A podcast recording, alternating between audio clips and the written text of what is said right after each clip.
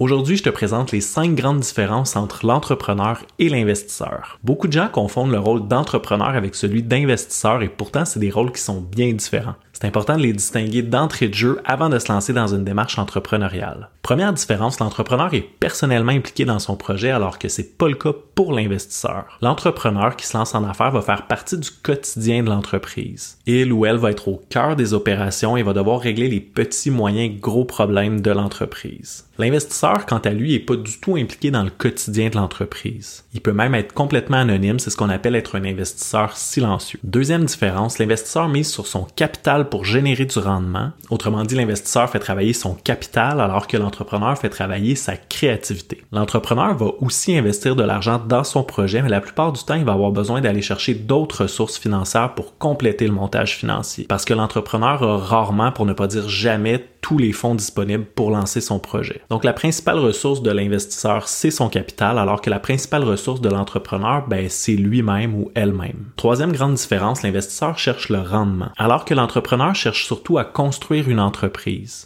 C'est sûr que l'entrepreneur cherche à créer une entreprise qui va être rentable, qui va vivre de la croissance, mais son premier objectif, c'est la mise en place du projet. Sa principale motivation, c'est de devenir le maître à bord, donc d'avoir de l'indépendance et de l'autonomie. L'investisseur, quant à lui, sa motivation principale, c'est de protéger ses avoirs de l'inflation et de les faire fructifier. Quatrième grande différence, l'investisseur n'a pas besoin d'avoir une connaissance fine de l'industrie dans laquelle il ou elle investit. C'est pas le cas de l'entrepreneur qui doit très très très bien maîtriser le cœur de métier de l'entreprise. C'est absolument vital à la survie et à la croissance de la nouvelle entreprise. L'entrepreneur touche à tout dans l'entreprise et même si il ou elle est souvent accompagné de collaborateurs, c'est l'entrepreneur qui détient les connaissances et qui oriente les décisions sur l'entreprise. Parfois, certains investisseurs choisissent de s'impliquer un peu plus dans l'entreprise, mais leur implication est toujours lié à la stratégie, jamais aux aspects opérationnels ni tactiques de l'entreprise. Alors que l'entrepreneur va jouer sur les aspects tactiques, opérationnels et stratégiques constamment. Cinquième grande différence, l'entrepreneur va miser ce qu'il ou elle est prêt à perdre. C'est un principe d'effectuation dont je parle assez souvent. C'est pas du tout le cas de l'investisseur qui va plutôt évaluer le risque en amont, c'est-à-dire avant de faire la transaction.